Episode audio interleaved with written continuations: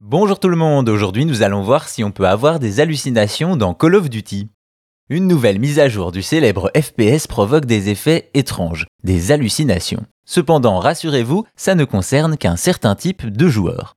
Depuis 2003, des millions de joueurs s'en donnent à cœur joie sur le jeu de tir d'Activision Call of Duty. En plus de 20 ans, la licence a délivré de nombreux épisodes abordant différents conflits militaires, mais aussi des modes multijoueurs très appréciés. Aussi, vous le savez, dans Call of comme dans tous les FPS, il faut être à l'affût. Le moindre ennemi qui pointe le bout de son nez doit être criblé de balles le plus vite possible pour s'assurer la victoire. Et à partir de là, si l'ennemi en question n'existe pas vraiment, cela pose problème. On fait du bruit, on révèle sa position et surtout, on s'inquiète pour sa santé mentale. C'est ennuyant, mais c'est pourtant ce qui peut arriver.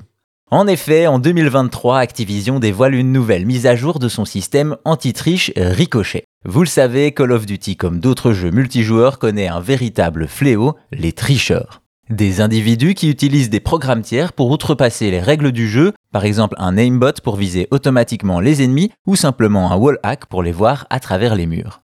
Une pratique qui n'a au final qu'un seul effet, ruiner l'expérience des autres joueurs. C'est là qu'intervient le système anti-triche qui doit empêcher un maximum de ces tentatives malhonnêtes. Ainsi, cette nouvelle mise à jour du système Ricochet comporte une surprise, des hallucinations.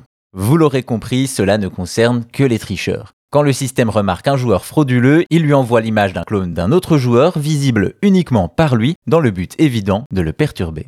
À noter que le titre d'Activision aime prendre les tricheurs à leur propre jeu. Depuis quelque temps déjà, ils peuvent être frappés de désarmement qui fait disparaître ses armes et même ses points, ce qui le rend incapable de tirer, de changer d'arme ou même de se battre au corps à corps.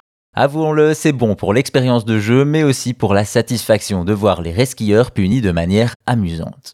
Au final, oui, on peut halluciner et voir des joueurs fantômes dans Call of Duty, mais si ça vous arrive, vous savez pourquoi.